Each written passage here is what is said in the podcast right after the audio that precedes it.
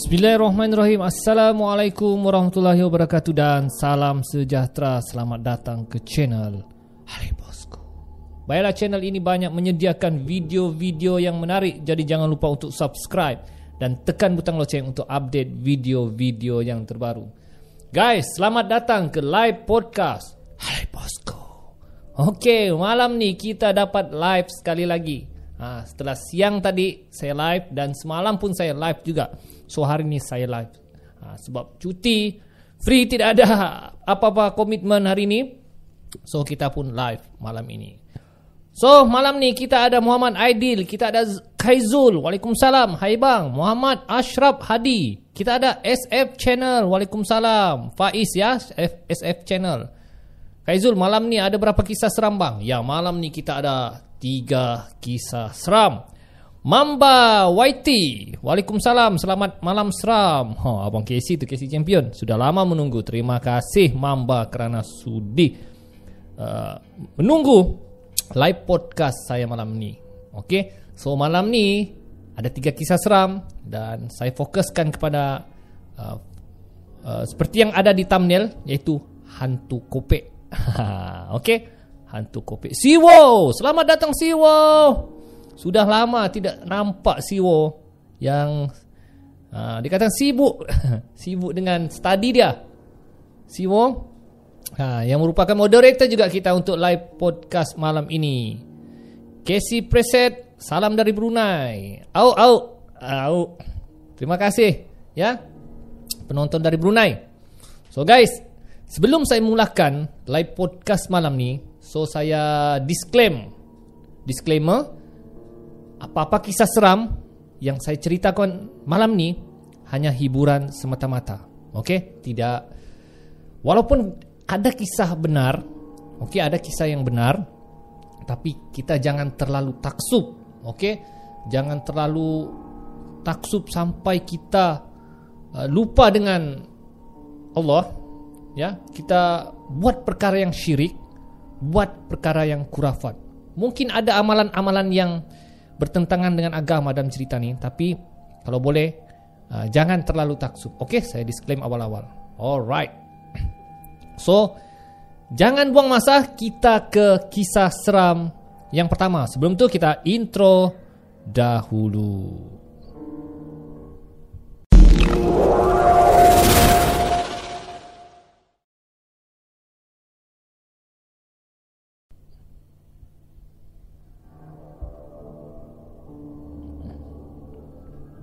Balik-balik terlimpas cikgu, sorry. No problem Siwo, no problem. Okey, kisah seram pertama kita iaitu hantu kopek. Ah, hantu kopek. Hantu kopek ni dia banyak gelaran. Ya. Ah, kalau ada orang cakap dia hantu, hantu apa? Nenen. Hantu tetek. Ah, kalau di Indonesia dipanggil uh, apa ni? Alamak, apa tadi tu? Astagfirullah. Wewe Gombel. Woi, Wewe Gombel. Ha, okey, Wewe Gombel. Ya, ha, itu gelaran kepada hantu kopek. Hantu kopek ni dia satu hantu yang menyembunyikan budak. Ha, sasarannya adalah budak. Dan dia, hantu kopek ni dia akan sembunyikan budak di kopek dia. ha? ha, kalau siapa yang tak kenal hantu kopek ni, anda google lah dahulu.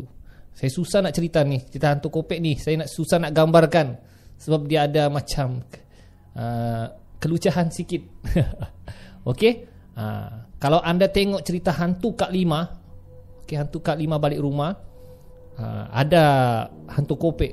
Oh, yang uh, arwah Zami Ismail cakap yang wih, panjangnya kopek. Ah, Tuhan. Uh, okey, uh, itulah hantu kopek. So malam ni kita akan ceritakan ada satu kisah seram tentang hantu kopek.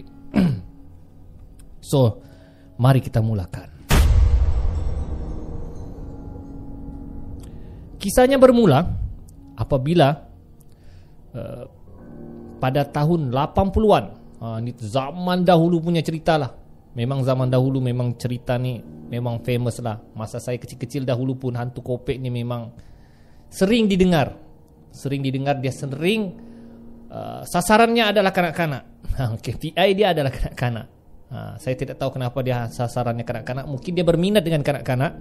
Sebab itulah dia dipanggil Hantu Kopek. Diceritakan di sebuah kampung, okay, di sebuah kampung ada dua orang kanak-kanak. Mereka leka bermain.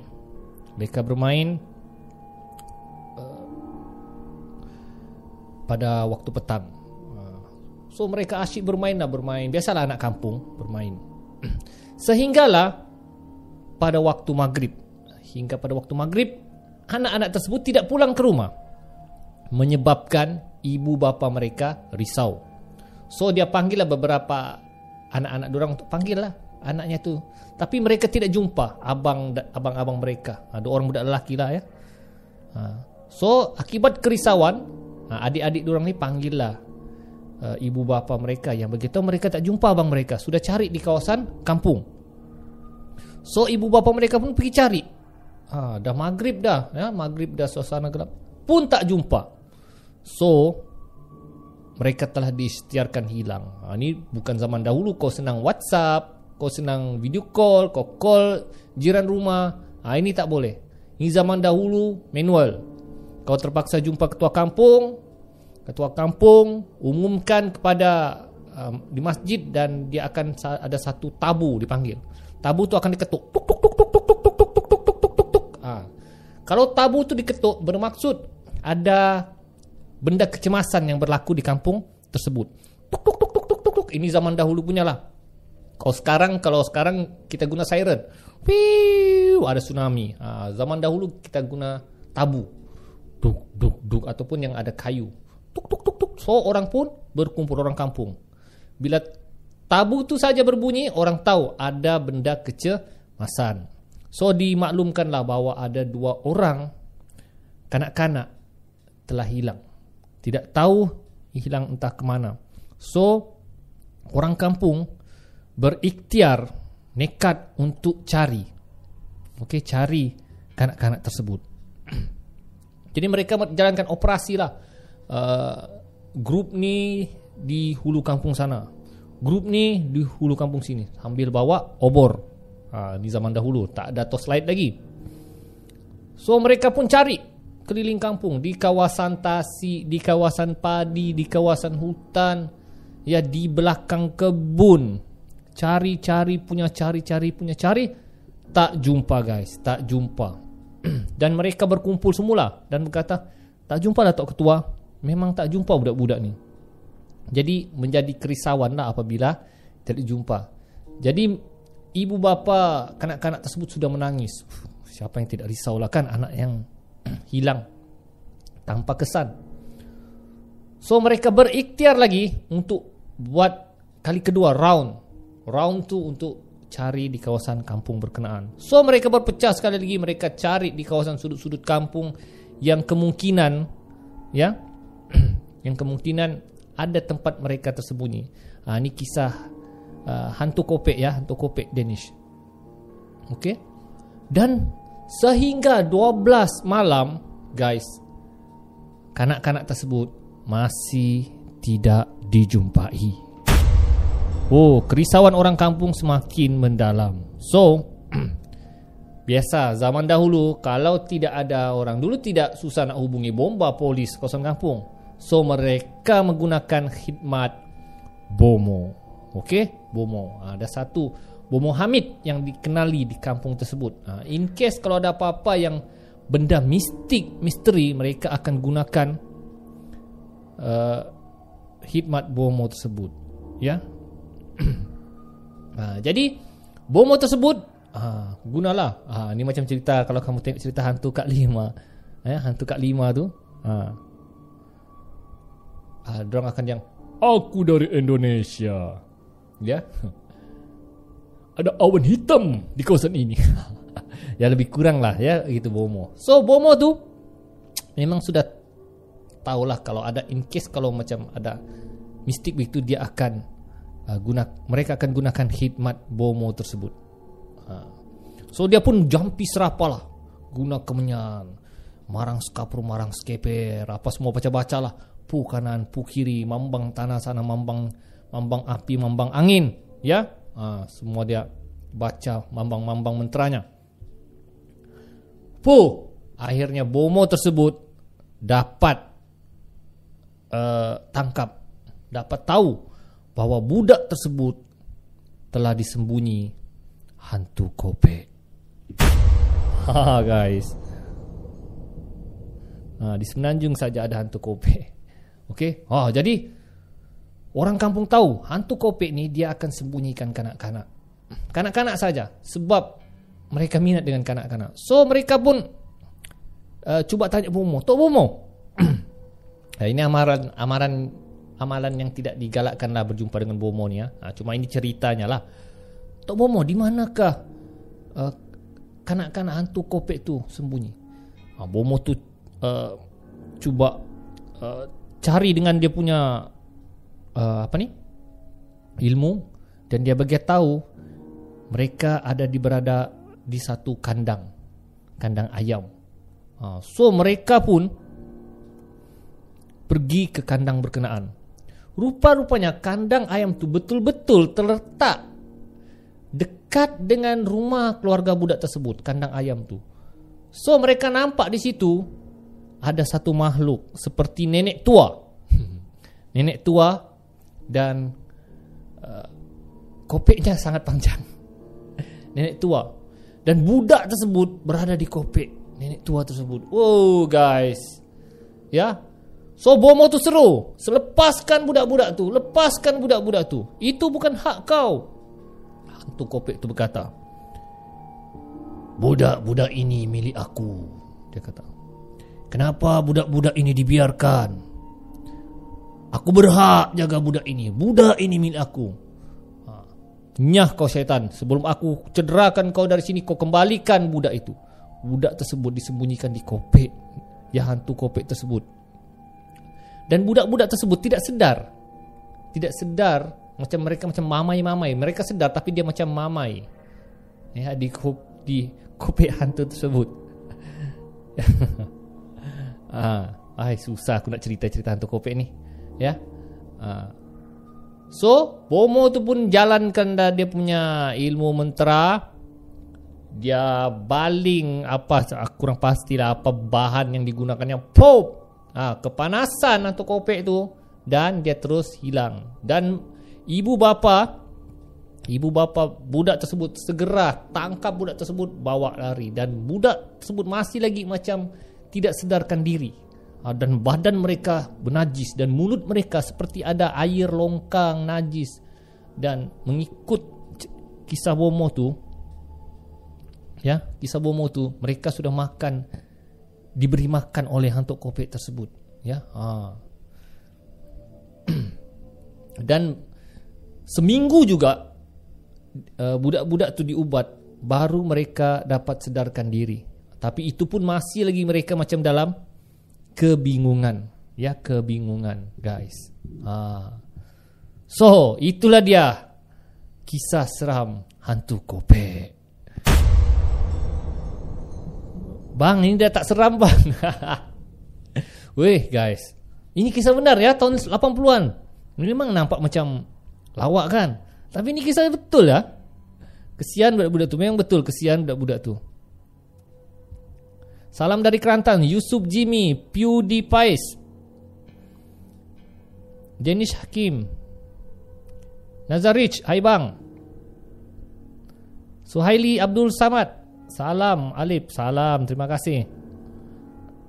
Aduh, kesian kan, kesian budak-budak tu ya. Ya, ini kes, kisah zaman dahulu lah. Saya tidak tahulah sekarang ni. Sekarang pun ramai penculik, uh, penculik van putih. Ha, ni culik orang betul-betul, ya. Tapi kalau culik oleh hantu kopek tu, wallahu alam lah. Hantu kopek ni jelmaan jin, cuma gelaran lah ya, gelaran kepada uh, gelaran kepada kisah tersebut lah, eh, hantu tersebut. Muhammad Hanif, selamat datang. Ya, kita baru saja start dengan kisah seram yang pertama. So guys, untuk maklumat lanjut anda boleh carilah tentang hantu kopek. Wih. Ha, suka kamu, ha, suka kamu dengan hantu kopek. Ha, kamu ditapuk sembunyi hantu kopek, ah, baru kamu tahu. Ketawa, ha? Ketawa, suka kamu.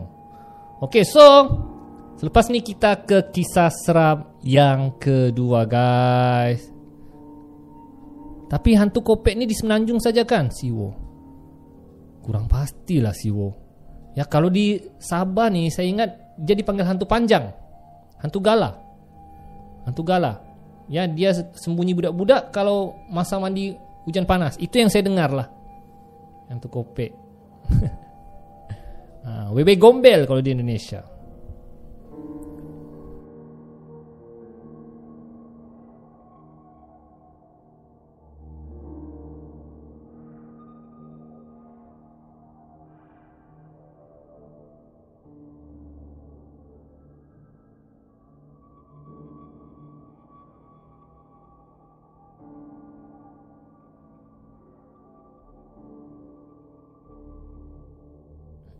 The Ghost Breeze.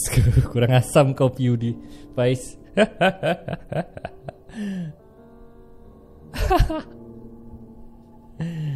The Ghost Breeze. Matilah. Irfan YouTube. Hello pakcik, saya Irfan ya. Selamat datang Irfan. So, kita ke kisah seram yang kedua. Kisah seram ni uh, melibatkan uh, mahasiswa universiti. Budak mahasiswa universiti dan baru saja berlaku kisah ni, ya. Uh, selepas uh, berlaku P K P, ya, P K P Perintah Kawan Pergerakan, dan setelah lebih kurang hampir dua tahun, so pelajar-pelajar universiti boleh balik semula ke kampus masing-masing, dan ada beberapa orang pelajar ni balik semula ke college lah. So guys, kalau sudah tempat-tempat tinggal ni sudah ditinggalkan dengan lama, exactly ada sesuatu yang tinggal. So kalau tempat-tempat yang lama ditinggal, kalau boleh, ya, kalau boleh kita beri salam, walaupun tidak ada orang, kita beri salam, Assalamualaikum. Kita bagi tahu yang kita hadir dan niat kita kena baik. Dan kalau boleh, kalau ikut hadis Nabi, bacalah surah Al-Baqarah, ya, Al-Baqarah. Ha, pastikan rumah kita tidak sunyi seperti di dalam kubur. So baca surah surah Al-Baqarah, Alif Lam Mim Zalikal Kitab. Memang agak panjanglah surah Al-Baqarah, tapi insya-Allah. Dan amalkanlah solat, zikir, insya-Allah benda tu tidak akan mengganggu. Ha, ya. So dijadikan cerita ada kisah dua orang mahasiswa ni, mereka tinggal di satu blok. Nama dia satu Hazima dan satu Azura. Ya, mereka ni tinggal satu bilik, Hazima dan Azura ni. Ha, tapi si Hazima ni dia jarang ada di bilik. Dia selalu tidur di bilik rakan dia, di blok lain lah. So si Azura ni lah yang selalu bersendirian di bilik berkenaan, ya. College ni yang dikatakan memang agak jauh. Agak jauh dari kawasan bandar. Ha, memang di kawasan belatar belakangkan kawasan hutan, tasik, ya. Ha, itu yang berdasarkan apa yang saya dengarlah tentang cerita tersebut. So dijadikan cerita pada malam tersebut, si Azura bersendirian di dalam bilik, tidak ada kawan. Ha, kebetulan si Hazima berada di bilik rakan dia. So si Hazima ni, si Hazima ni berniat untuk prank, prank si Azura. Dia mau prank si Azura ni untuk menakutkan si Azura. Dia tahu si Azura ni tinggal sendiri. So dia pun telepon lah si Azura ni, ya. Dia telepon, tut tut. Hello. Eh hey, Zura, boleh tak kau turun ke Tasik, uh, ke dekat pondok dekat Tasik? Dia cakap, uh, kita lepak sana. Dia cakap, aku belanja kau makan burger. uh, Si Hazima dibagi tahu lah. So si Azura pun okey lah kan, kawan dia ajak. Dah lah lapar tengah malam kan, okey lah. Si Azura pun okey okey okey Hazima, nanti aku datang. So si Azura pun bersiap-siap dan pergilah ke, ke pondok berdekatan Tasik. uh, Si Hazima ni dia mau buat prank, dia mau macam kejutkan lah, kejutkan rakan-rakan dia lah, kejutkan. Konon-konon mereka jadi hantu begitulah. uh, Ingin prank. So si Azura pun bersendirian lah pergi menuju ke Tasik tersebut. uh, lebih kurang jam sembilan sembilan begitulah. Dan kalau ikut peraturan jam sebelas malam, pelajar-pelajar mahasiswa universiti ini perlu balik semula ke college, ya. Nah, sebab memang itu peraturan lah, ya. So si Azura pun pergi bersendirian ke tahsik, tahsik tersebut menunggu si Hazima. Jadi dia pun tunggu, tunggu, tunggu, tunggu. Si Hazima tidak datang. Si Hazima ni dia set up, dorang nak prank lah, nak prank si Azura ni. Jadi dia cuba call, dia cuba call. Tapi si Hazima tidak menyambut. Ih, kenapa Hazima tidak menyambut ni? Dia cakap kan, ya. Ha, si Hazima tidak menyambut. Ha, lepas tu tiba-tiba dia nampak kelibat orang di tepi tasik. Orang tu berjubah hitam, bertudung hitam. Dan dia cuba panggil. Si Azura cuba panggil, "Hazima kah tu? Hazima?" Dia cakap. Kemudian kelibat tu yang baju hitam, tudung hitam tu menoleh. Menoleh melihat kepada si Azura. Dan bila lihat memang betul itu si Hazima. So si Azura pun cakap, "Oh, itu rupanya si Hazima," dia cakap kan. Ha. So dia pun pergilah tepat si Hazima. "Hazima, apa hal apa hal kau panggil aku ni?" dia cakap. "Kata nak makan burger, jomlah." Tapi jelmaan si Hazima tu yang berdiri di tepi tasik itu, dia hanya senyum dan merenung tajam ke arah si Azura. Jadi si Azura pun cakap, "Alah," dia cakap, "Hazima, janganlah begini, janganlah main-main. Jomlah sini, kita makan sama-sama." Tapi si Hazima tu tidak bercakap. Dia hanya pandang dengan mata tajam dan senyum. "Hazima, janganlah main-main." Nah, si Azura cakap, ah, "Biasalah kan perempuan. Please lah, please, please, please, please, please. Kamu jangan nakal." Ah. Tiba-tiba kelibat si Hazima tu, ya, dia perlahan-lahan melangkah masuk ke dalam tasik. Jadi si Azura terkejutlah. "Eh, kenapa si Hazima tiba-tiba masuk dalam tasik ni? Eh, Hazima, apa pasal kau masuk dalam tasik tu?" Ha, si Azura cakap lah.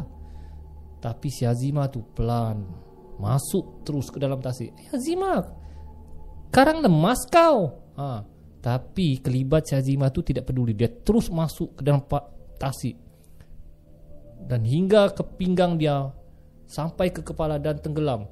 Si si Azura pun teriaklah, "Hazima, jangan masuk, nanti kau lemas Hazima, Hazima," dia cakap. Sampai tahap si, si Azura tu nak terjun pergi selamatkan si Hazima. Nasib baik ada dua orang pengawal keselamatan terlihat nampak si Azura berteriak semacam di tasik tersebut. Ha. Jadi se- pengawal keselamatan tu teriak, "Eh, dek, dek, dek, dek, apa hal kau ni? Bang, bang, bang, kawan saya di tasik tu, bang. Kawan saya di tasik." "Mana ada orang dalam tasik tu? Ada, bang, dia terjun, bang. Dia terjun, bang, dalam tasik tu, bang. Tolong selamatkan, bang." Si Azura menangis sebab dia sangka kawannya betul-betul terjun dalam tasik. Dan bang, tiba-tiba si Hazima yang betul dan rakan-rakannya baru nak prank, tapi dia terkejut. Dia nampak si Azura dan security macam seperti menangis, ya, ketakutan. Ya, si Hazima menegur, "Eh, kenapa ni kau, Azura?" Si Azura terkejut melihat rakan dia ada di darat dan baru datang. "Hazima," dia cakap, "bukan kau ke terjun dalam tasik?" "Eh, mana ada, aku kat sini lah." Ha. Dan bila si Hazima bagi tahu bukan dia, boom, si Azura terus pengsan. So selepas pengsan, bila dia sedar dari pengsan, dia sudah meracau di college berkenaan. Dia berteriak, dia uh, histeria, ya, ha, hingga mengganggu rakan-rakan uh, college-nya. Dan si Hazima, rakan sebiliknya pun terkejut dengan apa yang berlaku dan dia menyesal dengan apa yang dia buat. Dia ingin prank rakannya, namun lain sudah jadinya. Rakan dia sudah tidak betul, berteriak, "Ah, ah!" Para cowok terpaksa panggil keluarganya untuk dibawa pulang untuk berubat, ya. Ha, kemungkinan si Azura ni dia keteguran dengan jelmaan si Hazima tu. Si Hazima ni mula rasa menyesal, mula rasa takut, dan dia rasa seram dengan apa yang berlaku. Dan tidak lama kemudian jelmaan kembar si Hazima tu betul-betul mengganggu orang di dalam college tersebut. Ramai yang lihat kelibat si Hazima berkeliaran, dan si Hazima ketakutan apabila diceritakan tentang ada kembar kelibatnya berkeliaran di sekolah, di college tersebut, menyebabkan si Hazima pun hidup tidak tenang, meracau, dan akhirnya dia pun terpaksa dikeluarkan, dibawa pulang untuk dirawat di dengan orang kampung. Guys, akibatnya kedua-dua mahasiswa ini terpaksa tangguh semester akibat gangguan misteri tersebut. So guys, itulah dia akibat ingin buat prank. Akhirnya mereka kena prank oleh hantu. Ha, ambil kau. Irfan YouTuber, Muhammad Danish, waalaikumsalam. Salam dari Johor. Chayo, Chainoi, Chainoi tetap hadir. Terima kasih Chainoi, Chainoi. Kaizul, suara ke Azima bang? Ya, itu kan contoh. Nah, anda kan saya suara laki, suara perempuan. Hai. Itu contoh. Snow putih salju. Assalamualaikum. Tadi pagi tengok live Cikgu Hiking. Ya, tadi pagi. Live Ackerman. Assalamualaikum. Cerita seram tajuk apa ni? Ha, tadi hantu kopek. Sekarang ni han- kisah prank. Ha, itulah dia kisah seramnya. So, kalau nak bergurau pun guys, dengan rakan-rakan kita, biar ada batasnya. Janganlah kamu gurau sampai nak gurau hantu lah, nak gurau yang prank ni dalam Islam pun haram sebenarnya. Ya, ya, kita macam menyakiti hati orang walaupun kita rasa uh, rasa itu benda tu seronok, tapi itu sebenarnya ya uh, sampai tangguh semester. Yes, itu cerita yang saya dengarlah ya, dengar kisah tersebut. Tangguh semester memang teruk gitu tu ya. Akibat mau buat prank. Ha. Okey guys, kita akan ke kisah seram yang ketiga sebentar saja lagi. So, Mega Danish, Razli, Razali, K B hadir. Terima kasih. K B itu apa? Kota Baru? Kota Belut? Ya. Terima kasih. Live malam ini. So, ada satu kisah seram lagi yang akan saya kongsi. Dan kisah seram ni berdasarkan dari kisah uh, dari nilai novel ni, Ghost Hospital dua, Doktor Kamarul Arifin, koleksi rakan-rakan kisah seramnya. Dan banyak kisah seram dalam buku ni, memang seram. So saya akan kongsikan daripada buku tersebut. Seramlah Pakcik Alif. Yes, saya, cerita-cerita saya memang sentiasa menyeramkan diri anda.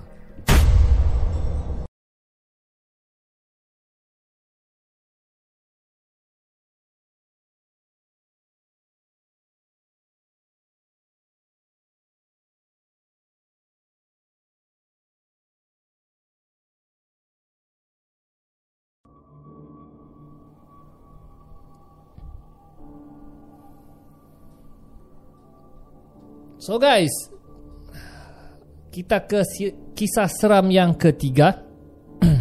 Kisah seram di hospital, dari kisah seram tentang uh, di hospital. Apa tu bunyi? Okey, kisah seram di hospital. Kisahnya bermula apabila seorang M A uh, ataupun dipanggil medical assistant, uh, pembantu perubatan. Ha, dia bertugas di satu uh, macam macam wadkah, bilik sakit ya, ataupun bilik perubatan, bilik rawatan untuk uh, merawat orang tidur. Ha, saya pun baru terdengar nih cerita nih ya, tapi mungkin hospital yang tertentu lah, hospital yang uh, ada pakar pakar dalam bidang tidur. So banyak orang yang ada masalah untuk tidur, susah untuk tidur. Ah, memang perlukan rawatan untuk tidur lena. So ada dia ada uh, uh, bilik rawatan khas. uh, So medical assistant tu bertugas di tempat berkenaan. So bilik rawatan tidur ni, uh, kalau orang yang ada masalah tidur, uh, memang akan dirawat di tempat berkenaan. Dia adalah macam wayar-wayar yang akan diletak di bahagian otak, di bahagian jantung, dan ada monitor yang akan memantau untuk orang yang masalah tidur ni, ya. Dan bilik rawatan tu akan dipasang muzik, uh, muzik macam muzik hujan, muzik hutan, muzik yang tenang, terpulang kepada individu yang dirawat lah. Dia mau pilih muzik apa. Kalau dia mau suka dengan bunyi hujan, dia rasa hujan tu tenang, so dipasang bunyi hujan.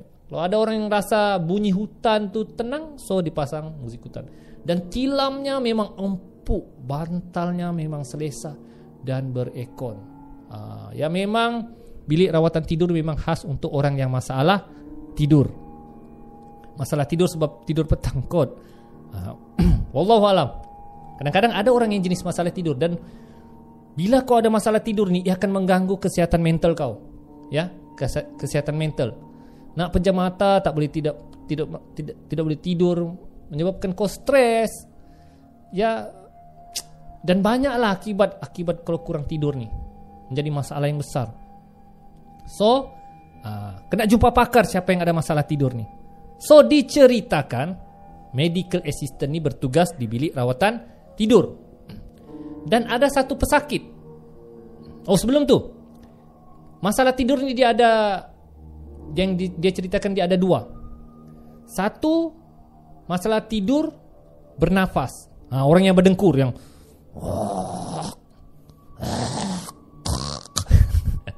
masalah orang tidur. Masalah balik-balik dah terbangun. Nah, itu yang masalah orang tidur yang berdengkur. Yang kedua, masalah tidur mengigau. Ah, mengigau yang ei ei ei ei ah mengigau. Satu dia mengigau, dia sedar. Satu mengigau, eh dia mengigau, dia tidak sedar, dia lupa, dia bangun. Apa yang berlaku ah? Eh, kau berjalan-jalan tadi masa tidur. Ah, pernah kan alami. Ah, tapi dia tidak sedar yang dia tidur berjalan, dia tidur bercakap. Dan ada satu lagi orang tidur, masalah tidur. Dia tidur, dia ingat apa yang dia tidur. Ha, contoh dia mimpi berenang. Oh, oh, dia lemas. Dan dia bangun, dia ingat, aduh, aku mimpi lemas. Ha, dia ser- sering mimpi buruk lah. So, itu di antara masalah-masalah tidur lah di bilik rawatan tersebut.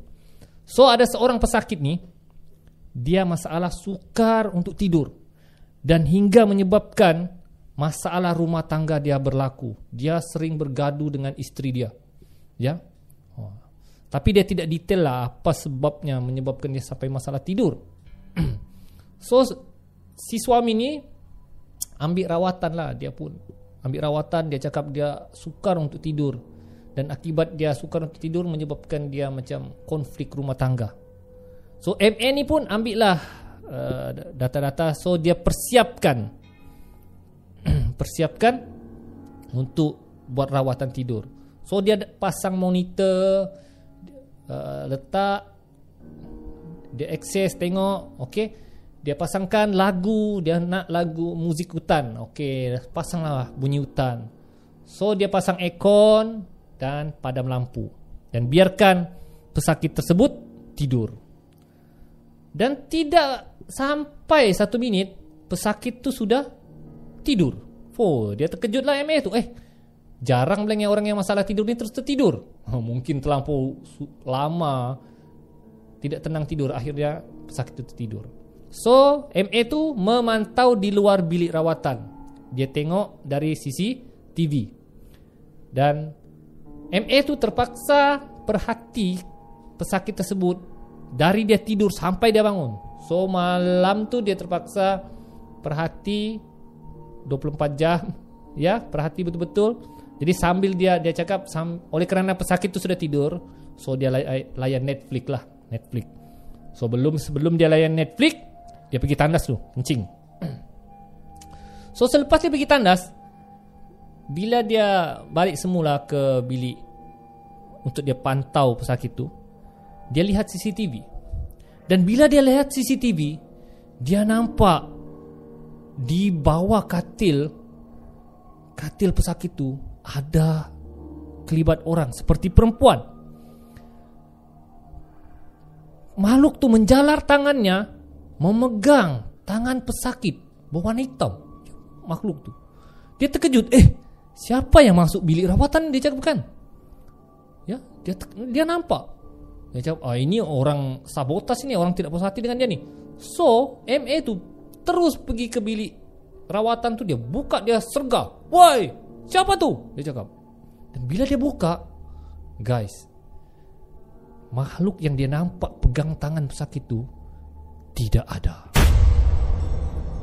Jadi M A tu berfikir, ya Allah, apa yang aku nampak tadi? Aku nampak betul-betul, dia cakap, benda tu. Dan pesakit tu tidur, tidur nyenyak, tidak sedar pun, walaupun dia M A tu sergar dengan kuat. So dia tutup balik, dia kembali ke bilik monitor. Dan dia tengok semula C C T V tu. Aku kah salah tengok kah? Dia cakap kan. Dia cek-cek, eh betul, memang tidak ada. Tiba-tiba guys, sekali lagi dia nampak kelibat perempuan di bawah katil pesakit tersebut. Kelibat tu merangkak keluar dari katil dan melihat C C T V di mana tempat M A tu perhati. Astagfirullahalazim, astagfirullahalazim, dia cakap. Kenapa? Apa benda yang melihat aku ni? Dia cakap di C C T V ni. Dan makhluk tu berdiri, betul-betul dia mendekati C C T V ter- tersebut. Astagfirullahalazim. M A tu dia tidak pergi ke bilik rawatan tu. Dia pergi ke ke pondok keselamatan, panggil security. Dia takut ada orang menceroboh dalam bilik kendaraan. So dia panggil security, dua orang security pergi sama-sama ke bilik rawatan tersebut. Dan bila dia buka, pesakit itu sudah terbangun. Dia cakap, ah, pesakit itu terpinga-pinga, apa yang berlaku? Dan memang tidak ada. Tidak ada orang dalam bilik tersebut. Jadi M N ini bingung, Allahu Akbar, siapa yang aku tengok tadi ya? Dia cakap. Nah, dan dia, dia hubungi doktor yang pesakit berkenaan dan beritahukan apa yang berlaku. So doktor tu cakap, batalkanlah rawatan ni, suruh pesakit tu pulang. Kita akan buat rawatan di hari yang berikutnya. So M A ni masih terpinga-pinga. Dia cakap, ya apa yang ku nampak, apa yang ku nampak ya, cakapnya. So dia balik ke rumah. Dia balik ke rumah, dia tengok isteri dia tengah tidur. Dan dia masih lagi bingung lah apa yang berlaku. So dia pergi mandi. Masa mandi, dia terdengar suara isteri dia panggil, bang, saudara tu bang mandi, cepat dah tidur. Ha, jadi cakap, ya, ya, ya, ya, abang, abang baru habis mandi ni. Ha, lepas tu, dia keluar lah, M A tu keluar, dia tengok isteri mah tidur sudah. Ha. Kemudian dia tegur isteri dia. Ha, sayang, dia cakap, sayang te, uh, tegur abang kan tadi? Eh, mana ada? Isteri cakap, aku tidur sedap lah. Mana ada saya bercakap dengan abang? Jadi siapa yang bercakap tadi? Oh, ada kah? Hmm, dah. Jadi dia beranggapan isteri dia mengigau. So keesokan harinya, istrinya bagi tahu yang dia ingin pergi kursus selama seminggu. So dia tidak ada di, di rumah lah. So maklumlah suami dia, okey lah kalau kau pergi kursus, tak apalah bengah. Abang pun banyak, abang ambil O T lah, dia cakap ya, ada shift malam, tak ada masalah. Ha, nanti bang kita jumpa seminggu kemudian lah ya bang. ha, Okey, jaga diri baik-baik. ha, So isteri pun pergilah kursus jalan. So dia pun bersiap lah sebelum jalan, bersiap untuk pergi kerja. Tiba-tiba guys, dia terdengar suara isteri dia memanggil, bang, sini bang. Eh, dia cakap, isteri aku U-turn gak? Dia cakap kan. Haa, bang, ke bilik dulu bang. Dia cakap, ai, bini aku ada dalam bilik. Dia cakap, ha, macam bilik tingkat atas lah. Ha, nanti abang datang sekejap. Oh, dia beranggapan mungkin isteri dia U-turn balik ke apa kan. So dia naiklah ke atas. Bila dia mau naik ke bilik atas, dia cek kereta isteri dia sudah tidak ada di luar. So siapa yang memanggil dia? So dia cuba perhati di biliknya pelan-pelan. Dan dia perhati ada kelibat hantu, makhluk yang dia nampak di bilik rawatan tu, hitam. Oh guys, dia si M A ni terus lari keluar. Dia tidak mau tinggal di rumah tu. Dia sanggup tinggal di hotel sementara sebab dia takut makhluk tu memang sudah ada berada di rumah. Tapi dia tidak maklumkan dengan istri dia yang dia tinggal di hotel. Ya, sebab dia tahulah dia uh, istri dia pergi kursus. So sampai di hotel, eh, sampai di hotel, telefon dia berdering. Istri dia menghubungi dia. Ha. Tutut, tutut. Ha, kemudian dia sama, bang, dia cakap, kenapa abang uh, tukar pakaian saya, bang? Hah? Abang tak kacau beg kau lah. Betul bang, pakaian-pakaian ni semua bukan pakaian yang saya kemas malam ni. Eh tiada lah, abang tiada kacau. Ha. Lepas tu tiba-tiba isteri ada, bang, siapa di sebelah abang tu? Sebelah mana ada? Abang kat mana sekarang? Saya dengar suara perempuan bang. Suara perempuan mana ada? Abang sendiri je ni. Abang kat mana? Ha. So dia pun cerita lah, abang kat hotel. Hotel dia cakap. Ah, isteri mana tidak marah, tiba-tiba ada suara perempuan dia dengar. Dan suami dia berada di hotel. Kenapa abang berada di hotel? Kenapa tak berada di rumah? So si suami ni nak terangkan lah, Begini Begini sayang, Abang Abang video call sekarang, video call sekarang. Nanti dulu, dengar dulu. Suara siapa tu bang? Oh sudah guys, mengamuk. ah, Isteri dia mengamuk. ah, Jantan tak guna dia cakap. Nanti dulu sayang, abang mau terangkan. Pap, isteri letak. Ah, dia bertambah bengang. Allah, dia cakap, kan mana ada orang di sini ni, dia cakap. Dan akibat selepas kejadian berkenaan, dia dan isteri dia sudah tidak saluan dan bergaduh. Dan gangguan makhluk hitam tu mengganggu dirinya. Dan itulah sebab menyebabkan dia pula tidak cukup menghadapi masalah tidur. Kau kait lagi piu hantu kopek. Ada kaitan dengan hantu kopek ni. Aduh, kau libatkan lagi dengan hantu kopek. So guys, itulah dia kisah seram kita pada malam ini. Tiga kisah seram. So saya rasa ketiga-tiga kisah seram ini, huh, memang kalau kita alami sendiri memang huh, kacau rumah tangga orang. Betul Mamba. Ya. Saya rasa yang pesakit pertama tu ada masalah rumah tangga disebabkan hantu berkenaan. Dan hantu berkenaan kini mengganggu kepada M A tersebut. Sepatutnya lah suaminya maklumkanlah ada gangguan berkenaan. Tapi dia tidak sempat maklumkan. Dia pun tidak pasti apa benda tersebutkan. Dia pun tidak juga beritahu yang dia tidur di hotel. Di hotel. Orang kau beritahu lah kau tidur di hotel kan. Kau beritahu ada hantu ke apa kan. Ha. Dia lambat beritahu isteri dia. Apalagi istrinya perempuan ni jarang husnuzon, terus tuduh melulu. Haha. Menjawablah kau. Okey guys, jadi setakat itu saja kisah seram kita malam ini. Terima kasih kerana sudi menonton. Dan guys, sekali lagi, kisah seram ini hanya hiburan semata-mata. So kalau boleh jangan kita taksub, dan kalau boleh elakkan perkara-perkara yang syirik dan khurafat. So guys, terima kasih kerana sudi menonton pada malam ini. Terima kasih yang chat. Terima kasih. Ha, ada kisah-kisah yang lucu. Terima kasih. Terima kasih.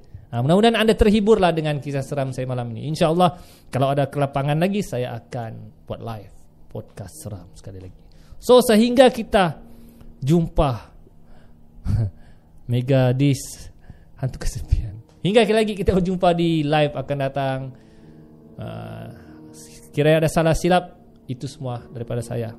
Ya, kita doakan mudah-mudahan kita dijauhkan daripada uh, gangguan jin dan syaitan. Berdoalah kepada Allah agar kita sentiasa dilindungi. Jadi sekian saja live kita malam ini. Kita akan berjumpa lagi di video akan datang.